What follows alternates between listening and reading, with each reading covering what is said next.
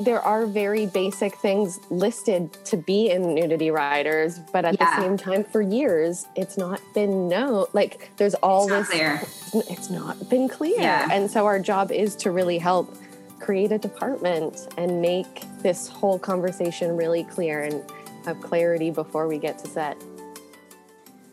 Hello, hello, hello, and welcome to Canadian Made. My name is Olivia, and on this podcast, each week, we go behind the scenes of the Canadian entertainment industry to learn the stories of the unsung heroes who help create Canadian content. So, if you love Canadian content, if you are part of the industry or aspiring to be part of the industry, this is the podcast for you. The clip that you heard at the beginning of our show today was a snippet from my conversation with Lindsay Somers, who is an intimacy coordinator in Canada. She founded Intimacy Coordinators Canada, the first collective of certified Canadian intimacy coordinators. And she's done extensive work establishing onset protocols that have become industry standard in Canada. So she has way too many credits to name, so I'm just to highlight a couple amazing ones that she has. She is going to be the intimacy coordinator on an upcoming feature starring Joaquin Phoenix called Disappointment Boulevard, as well as HBO's highly anticipated show The Last of Us, which is the largest production in Canadian history. So, of course, in this episode, we talk all about the role of an intimacy coordinator and how they get involved on productions. But we also talk about Lindsay's other company called Ready Set Medic, which is a medical consulting company and what they do is they help productions choreograph medical sequences in film and television. So this episode is a lot of fun. Lindsay has some great behind the scenes stories. I can't wait for you to hear more from her and learn how you can use an intimacy coordinator on your production. So, without further ado, let's get into my conversation with Lindsay. Okay, so I wanted to first start with what is the role of an intimacy coordinator on set for people who maybe don't know anything about what you do. An intimacy coordinator is someone in the film and television industry who facilitates clear communication for scenes of nudity, simulated sex, hyperexposure, or intimacy. We assist with choreography and facilitating clear communication between production and the performer prior to the shoot day. So, if you can sort of talk us through everything that you do from pre production through to post, but we'll take it in turns. So, getting into a production, so someone's asked you to come and work on this TV show, film, whatever it may be. What's sort of your first step in getting involved? It all starts with the script. We need to have a clear understanding what the director's vision is for the scene, what production has in mind before we can begin speaking to the performers about what their boundaries are and how to incorporate that. So we start with what's on the page. And in the film and television industry, simulated sex scenes could be as simple in a script as, and they had sex. What does that mean for you? What does that look like for you? Is there specific nudity? Are these performers removing their clothes on camera? What position do you picture them in? These things all need to be discussed and clarified before we get to set. So you're having a conversation, I guess, then with the director Yes. so it all exactly. Yeah. So it starts with the script and the director's vision and we have a meeting to discuss all the details around what's on the page. After that point, the actors are cast, and then you'll go to them and say, This is the director's vision. What do you feel comfortable with? Is that so, sort of it? I don't want to put words in your mouth. yeah, I, I encourage the director, if there's time, to speak to the, the performers directly. I find that that benefits in the way of developing trust and clarifying what their vision is and what their goals are for the scene. How is this propelling the story forward? What does this mean for the characters? These are questions that I hope the director and the performers can discuss before I am introduced to them. However, sometimes that doesn't happen, especially on episodic television. Things move really quickly. We have directors rotating in and coming into the production just to direct the episode. And even recently, I'm working with a team where the director couldn't find the time to have that conversation. So, to ensure clear communication and that that we can have time to incorporate the performer's boundaries, I follow up with a discussion with the performers in prep. So, bef- long before we get to the shoot day, we have a discussion about this is the director's vision. How do you feel about that? And what works for you? What can make this most successful for you? So, that is the conversation where I try to have a good understanding about what the performer's specific boundaries are. A very common one, let's say, is I am okay simulating sex. However, can you please make sure the camera is not directly behind me as I'm simulating this action and have a bare buttocks on camera. So my part of my job is to say yes, I can help facilitate that for you and ensure that that specific angle isn't going to make it into this film or television show. And then, as part of the pre production process, I, as a lawyer, also get involved. Mm-hmm. And um, we were reminiscing before we started recording um, about a project, well, a couple projects that we've worked on together. And I mean, I obviously love working with intimacy coordinators because I find that there's a, a, a better level of clarity. And it's so important to me um, that the contract is super, super clear about what's being expected of the performer because not every single project has an intimacy coordinator. And, but what we do have, what we have to have is a rider that, you know, clearly stipulates what's happening. So I also like to make sure that it's super, super clear for that performer that's receiving it, that they understand what's being asked of them, and then they have an opportunity to say, I'm not comfortable with what's being asked of me. And then we can change the rider or, or whatever you were saying that you don't typically t- speak with lawyers drafting the nudity rider. Um, so can you talk a little bit about what that what that project looks like for you? I mean, it depends on the studio and the project. I have spoken to specific studio legal teams before, um, but working with you was a delightful experience to know that this was going to be done properly. And I feel like I should add that to the people listening as we are drafting these riders in prep and having these discussion with the performers one of the key elements of having an intimacy coordinator on set is that consent is reversible even on the day I think it's a really good point too, because even if, you know, you're signing a contract, there's a clear consenting protocol to go through. But I think what often happens, and one of the things I that I think most commonly happens is that people just get there on the day and all of a sudden it's not the situation that they were imagining or maybe there's more people or there it's you know early in production and they're not comfortable with everybody yet. There's a lot of factors that happen separate and apart from you reading a contract and a script about what you think. Exactly. Consent is reversible. So we can draft this rider, we can have these conversations, but if a performer arrives to set on the shoot day and something isn't as they expected or they're not feeling safe to perform that day, they have every right to say no. They have every right to change their mind of what is in their nudity rider or simulated sex rider. There are clauses in those riders in case this happens. A very common one is employing a body double that they sometimes have approval of. It is important that the production and the director are made aware that there are multiple ways that the story could be told and ideally we can easily pivot on the shoot day and go in a different direction that works for everybody. Mm-hmm, definitely, definitely. And the last thing that I want to say about the riders, if you don't have a lawyer drafting them, just make sure that they're super, super clear because I get all the time people saying, okay, there's nudity.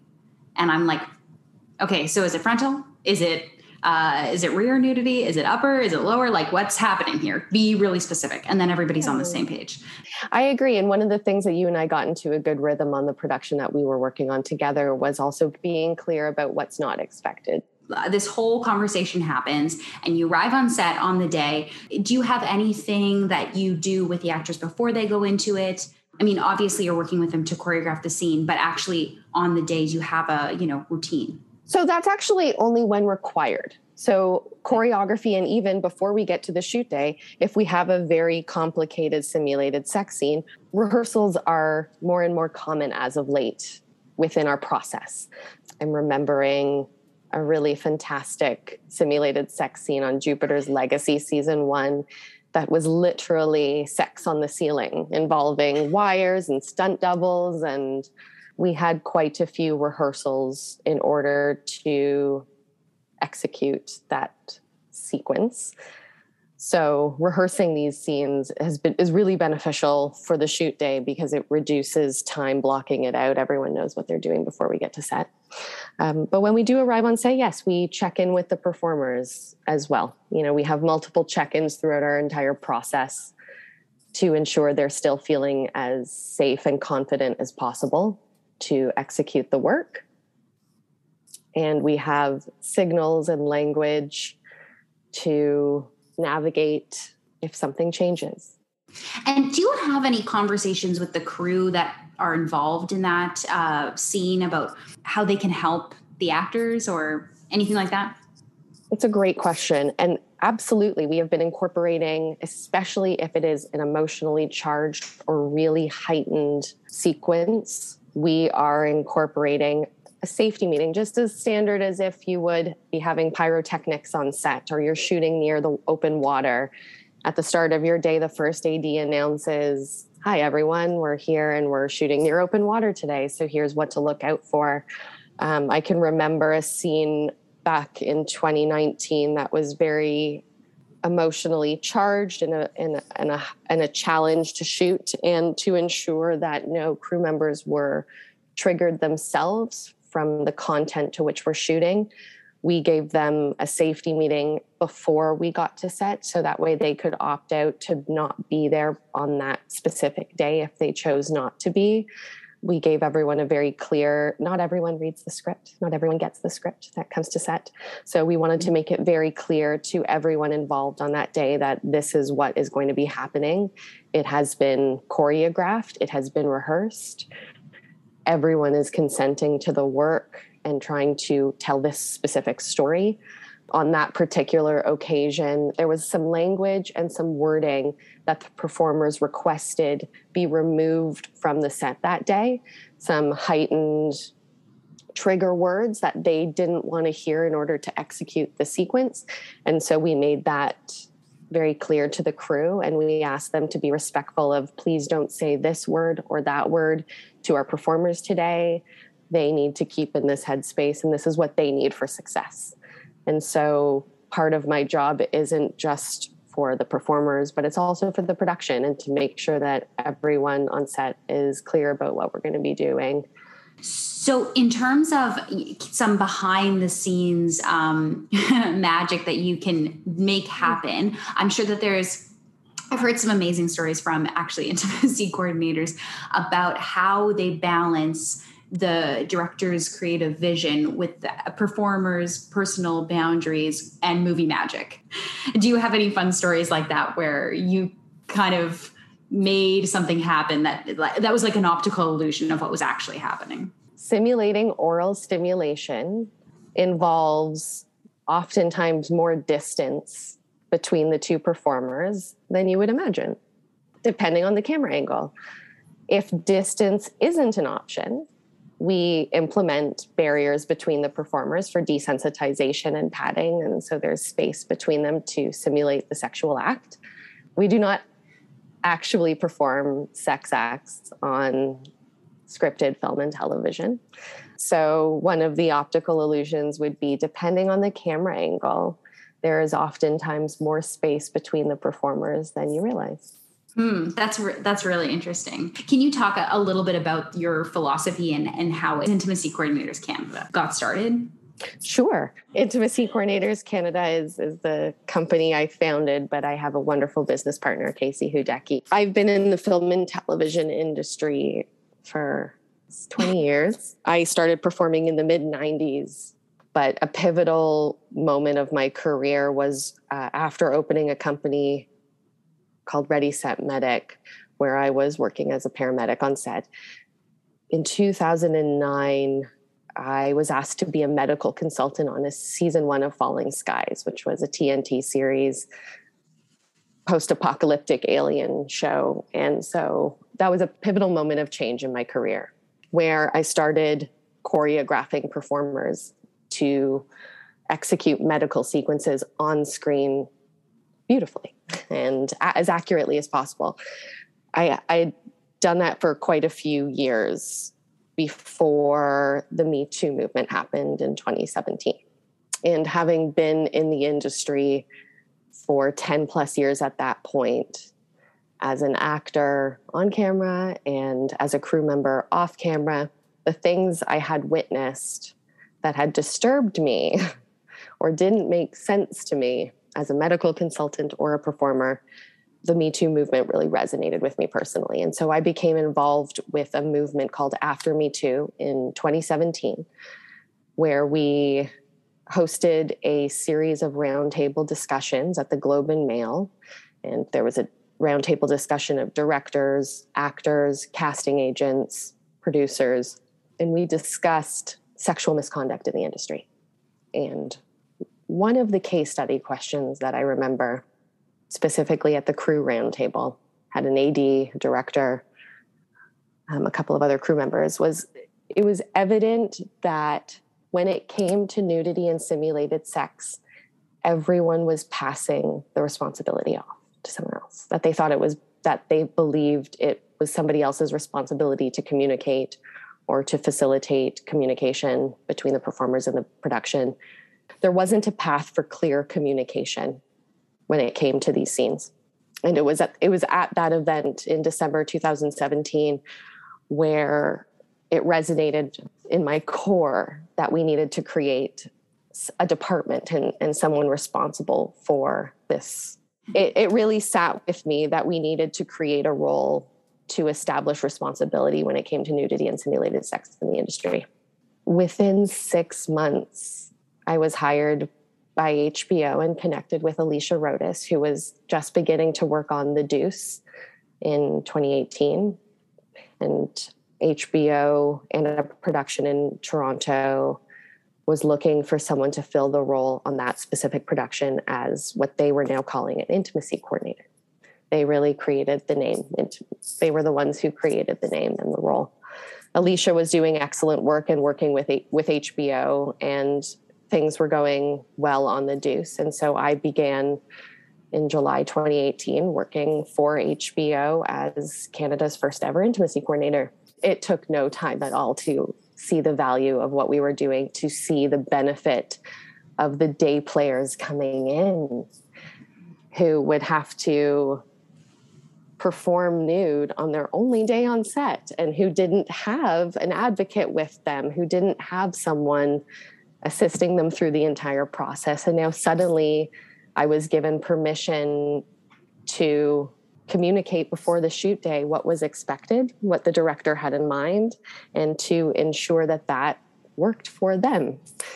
It was empowering to be able to facilitate clear communication between the production and the performers. And so that summer, I opened up Intimacy Coordinators Canada. Mainly because I wanted to stop working under the name Ready Set Medic. It wasn't. It wasn't. Uh, it wasn't medical anymore. I was executing this new job on set and Intimacy Coordinators Canada, a name created by my phenomenal life partner, Matt Purdy. Uh, it was created right around that time. So by the time I ended the HBO production in late 2018, I already had booked my next three shows, which were non mandated, non HBO shows but shows and productions that were interested in hiring this role to ensure that their performers were safe throughout the process as well. HBO mandated intimacy coordination in October 2018. They made an announcement to the media that they were supporting this role, that this was working for them. And having had all these contacts from my previous 15 years on set, as a medical consultant and paramedic, I was starting to schedule meetings within our industry in Toronto with producers and production managers and local teams who were interested in having this role be a part of their production as well, even though it was not mandated. They wanted to ensure the safety of their performers. That's amazing. It's an incredible story because it it it just makes sense. You know, like it's one of those things that it's it's so shocking that you started in 2018 like why wasn't every almost every performer i connect with even as of last week um, it, almost every single one says i cannot believe this wasn't a thing before 2018 that this wasn't a role yeah. And I think about you on TV shows too, and how um, meaningful that work is when the director has, is like you said, keeps changing. That there's always you and you always are that, that constant for people. And i think that that's so amazing. I, I mean one of the amazing parts of what you do. Thank you so much. And i just having wrapped the last of us this past week in calgary that production ran for over a year so for over a year, we had rotating directors coming in, but like you said, I was the constant with the, the, these performers. I was the constant with these performers. I was the one that they knew and they were counting on for if there was something in there in the next episode that involved any intimacy, nudity, or simulated sex, or a, a moment of heightened exposure. They could rely on the fact that I would be reaching out to them in prep I will yeah. be there. Yeah. And and I flag when I read scripts, um, I flag every bit of intimacy, physical connection, nudity, and simulated sex. There's a variety of intimacy to which we cover. If you can imagine a young performer who uh, even something as as what might people might feel as simple as a hug or a kiss from a parent to um, a child. However, depending on the set, depending on the schedule, those two people might have met that day. One might be a minor and one isn't. And so there we have familial intimacy between two people who, why wouldn't we also ensure that that is fully consensual based performance work and that that minor performer and their guardian are fully aware of the physicality that is going to be happening between these two performers on camera. Yeah. And it's amazing to think also that, like, over especially a long production period, that people will always have you to go to and you'll you'll gain a sense of comfort with them and so that they might feel more comfortable voicing any issues that they have whereas like if the director is switching from episode to episode they might just feel like they don't have a voice or their their voice won't be heard or that they can't speak up because they feel uncomfortable. So with that, I think is also an added benefit of like you just have a little bit more security that they're secure and that they feel comfortable because they have all these people who are advocating for them and watching out for them. I hope so. I I hope that the performers we work with feel the safety of this role for them. We really have created a department in the film and television industry. Intimacy was not a department 4 years ago now I am having intimacy as a category added into our crew grids. And so anytime we are not present, intimacy coordinator Lindsay Somers not required. People are seeing it as a standard as part of their production. So uh, SAG just released a list of uh, intimacy coordinators that are approved by them for use. Can you tell us a little bit about that? Sure. Um, on top of intimacy coordinators, Canada being the only Canadian training programs certified or accredited by SAG AFTRA. Uh, Casey Hudecki and I are two of the intimacy coordinators on the Canadians approved by SAG AFTRA. And so we are listed as of this week on an intimacy coordinator registry. SAG AFTRA is trying to set the standards of who is out there working. That's so exciting for you guys, and really good news for uh, you know producers looking for Canadians in Canada and now they know where to turn. It, absolutely. Yeah. We, we haven't had any issue yes of yet getting the word people know to come to the company intimacy coordinators canada but this definitely helps. So to move i want to ask you also about actors role in all of this. So it depends on the performer. Some performers would like very minimal interaction. We check in with everybody as um, and if something is important to their scene partner we're going to relay that information. But it, it's very dependent on who we're dealing with. And more some people are more hands off and would like to handle it themselves and we are more involved in in other it's all it's all a collaboration it depends mm-hmm. on who we're working with i can remember again back on jupiter's legacy ian quinlan and elena kampouris played Chloe and Hutch. There was this hot, spicy relationship building through the season. And we had time to slow down on this show. And over the course of many months that it was filming, really work through and discuss how these two performers communicated sexually with each other and what that their characters sexuality looked like. And that was so much fun to be able to collaborate with these performers but still allowing them to explore within their character what that might look like but facilitating the space to do so and and what kind of conversations do like what does that rehearsal process look like when you come together? Do like you obviously come with uh, some kind of proposal but then is it very collaborative? It is very collaborative and it depends who we're working with to gauge how much assistance they want with choreography. And so when i reflect back on working with just keeping in line with elena and ian we sit down, we've done all the prep work, we've had our pre discussions, everyone is clear about what the other person's boundaries are. So um, I communicate that before we get to the rehearsal space. So, this person, please don't touch this person's neck. That's not going to be part of our choreography today.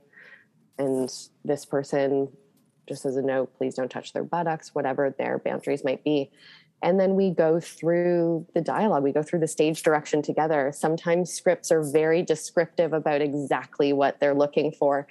I've read some recently that are so descriptive there's no room for error or no room for miscommunication because they the stage direction in these scripts is so clear about what the writers are looking for.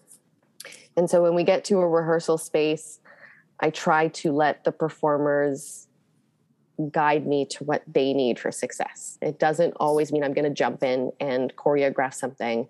I need to assess how these two performers, or three performers, or four performers um, want to work together for the scene. That's yeah, that's really interesting.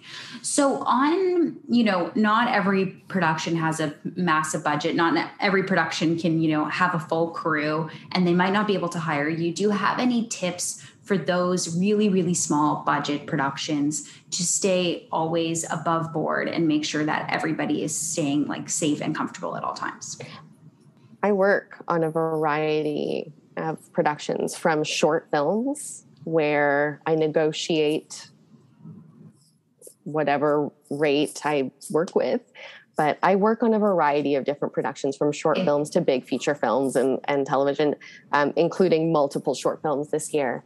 But the best guidance I could say is a reach out to your local intimacy coordinators because they w- they may be able to help you further than you know.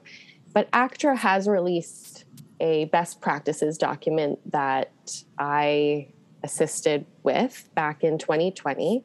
So ACTRA Toronto released one in March 2020 and ACTRA National released one in July 2020. And these best practices documents have checklists. They have performer checklists and checklists for production. It's a really helpful document to help guide those who may not be interested in bringing an intimacy coordinator on board. It's a helpful guide on how to shoot these scenes most successfully for your performers. I love that. I love that you work on everything. I wasn't sure. I didn't want to make any assumptions, but it's amazing that you do. Oh, oh yeah. It's relevant when it comes to the close set protocols, which we assisted or I assisted writing back in 2018, specific to the Canadian film and television industry, are definitely being used by productions that we're not participating on. But in a way, it is a gift to the industry because we had safety protocols for when there's pyrotechnics on set, when we have fire on mm-hmm. set, or when we're working by open water. If there's a high fall and the stunt performers are doing a big high fall, we have a safety memo attached to the call sheet about things to look out for. And so we created a closed set memo that is distributed and is being used, like I said, on productions that we are not involved in. But it's a gift to the industry because it will only better those scenes. It'll be very clear to every crew member who's going to be on set that day what our expectations are of them because this industry is very large, and we have had an influx of new people in the industry, especially since the COVID pandemic happened. And we have a whole new department of COVID coming in, which has a bunch of people who have never been on film sets before. So, what does a closed set mean to them? It doesn't mean much unless we make it very clear. So, the closed set memo that I created and that is being distributed around the industry is a memo to help make it very clear to the crew members that are on set that day what we need from them. That's fantastic. And I like the emphasis of this type of work as being safety. Thank you. It it is about safety for these performers. Absolutely, absolutely.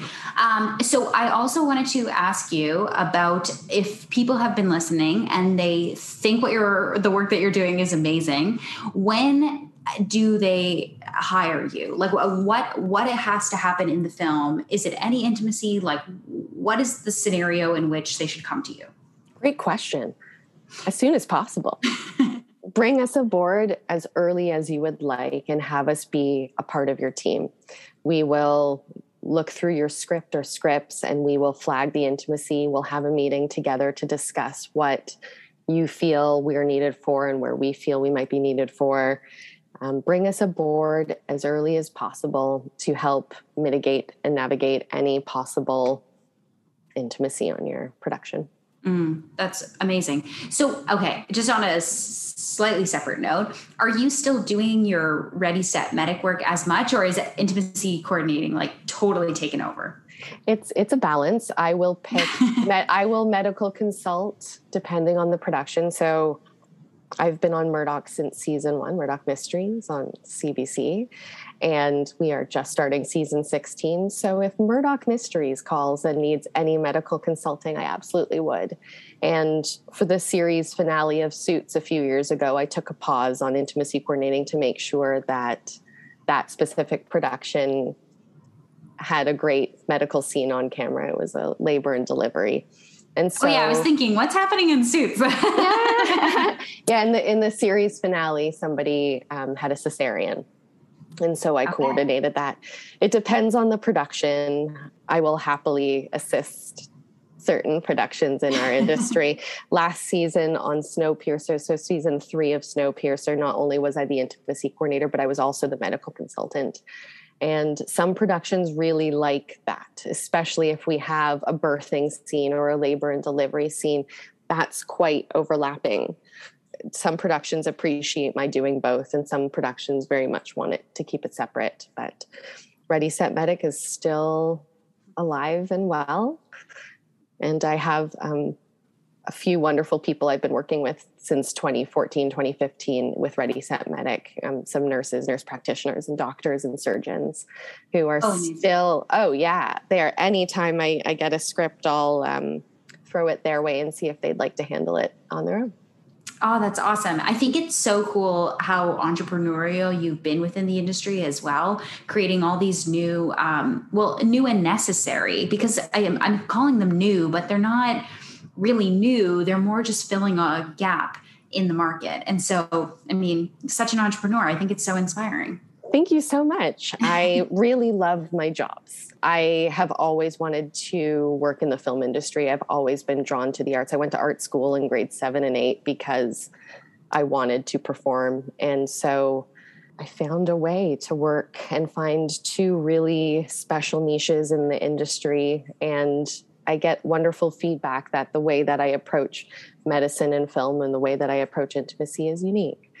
Some of my favorite memories on set are from medical consulting, like on Designated Survivor season one, as an example. The producers and the director and everyone really took my medical advice to heart and turned what the president being, I don't know, spoiler alert, yeah. 2016. If you haven't watched it, that's your own thing but the president gets shot in season one. And in the original script I got, he was leaving the hospital the same script. So every, he was being shot, having surgery, recuperating, and leaving the hospital in the same one hour episode. And I just went to them. I said, That is a very quick recovery for a president of the United States. And we ended up turning it into a three episode arc. And with the creator of the show, David, I assisted writing language for the surgical scene that ended up in the show. And um, really having a collaboration between the creators and writers and my as the medical consultant it's very rewarding. So some of my best memories in the film industry are not necessarily from intimacy coordinating that it's such a great story. It's there's nothing like feeling like y- your voice is so important. So that's a really special special it, story. It is, and I'm I'm excited to be working with Kiefer Sutherland again on a new series. But um, oh, the new one that's in Toronto, that's filming in Toronto. I don't know. Yeah. um, but uh, yeah, working with him was was a highlight of of my career, and I remember running a rehearsal, a medical rehearsal for when he is shot. And obviously, we have a stand in in his position on the backboard as he's coming in. And I remember prepping the team and all the background performers and the actors that Kiefer was coming to approve our choreography and to approve the scene um, in our rehearsal days before we were shooting. And without my knowledge, he walked in on the rehearsal at a moment where I was not happy with how things were going. And I asked everyone to stop and go back to the beginning because by the time he comes there, I want it to be perfect. And you had said that as and he was yeah, I had no idea it was right behind me. And I was just like, we need to get this right. This isn't perfect. And I I don't expect perfection, but I hope for something very close, especially when it comes to safety of someone being on a backboard and doing lifts and movement and making sure everything is going right. And so I tell them to go back to the top, go go to ones, go back to ones, and that's what we say in the film industry to go to the start position. And um, we ran through it again, and I was very happy. And I look over at the executive producer. I said, "Great! It's at a point where I'm really happy, and I'd love to show Kiefer." He said, "Oh, he already came in and he saw. He's very happy." he was thrilled that he saw that the person coordinating the scene was expecting close to perfection when it came to the choreography around the president being shot and his big entrance into the hospital. And he was, and he tweeted about it, didn't he? Yes, he did tweet about it. Um, and yeah, that is that's the work that I am referencing. Was those couple of weeks on set when the president was shot in season one. That's what Kiefer tweeted about. Was that's awesome. That yeah, moment. we're big Kiefer fans, so uh, it's it's a very cool moment for sure. So I have to ask you before I let you go a piece of Canadian content that you love, you want to recommend for other people to check out. You know what? This see, I just don't even know where to find this, but one of my most memorable medical consulting series was a show called Remedy. And I participated in season two of Remedy. It was on Global TV. Greg Spottiswood was the showrunner. I loved that season of Canadian television. Canceled way too soon. So if if anyone can find season two of Remedy, that was some of the best medical consulting work I've done to date. I was very proud of it. Oh, that's amazing. I'm going to do a deep dive on Google and see if, what I can come up with. well, that was a great question. Um, I think what you're doing is fantastic here with this podcast and highlighting wonderful people like Erica and Joanna and hearing their stories about behind the scenes work. It, it's uh, it's been a lot of fun to binge listen to your podcast and now to sit here with you today and participate. Thank well, thank you. you so much, Lindsay. I really appreciate you saying that. It's always so nice to hear. and thank you for coming on to the show. Yeah, of course. Thank you so much for having me.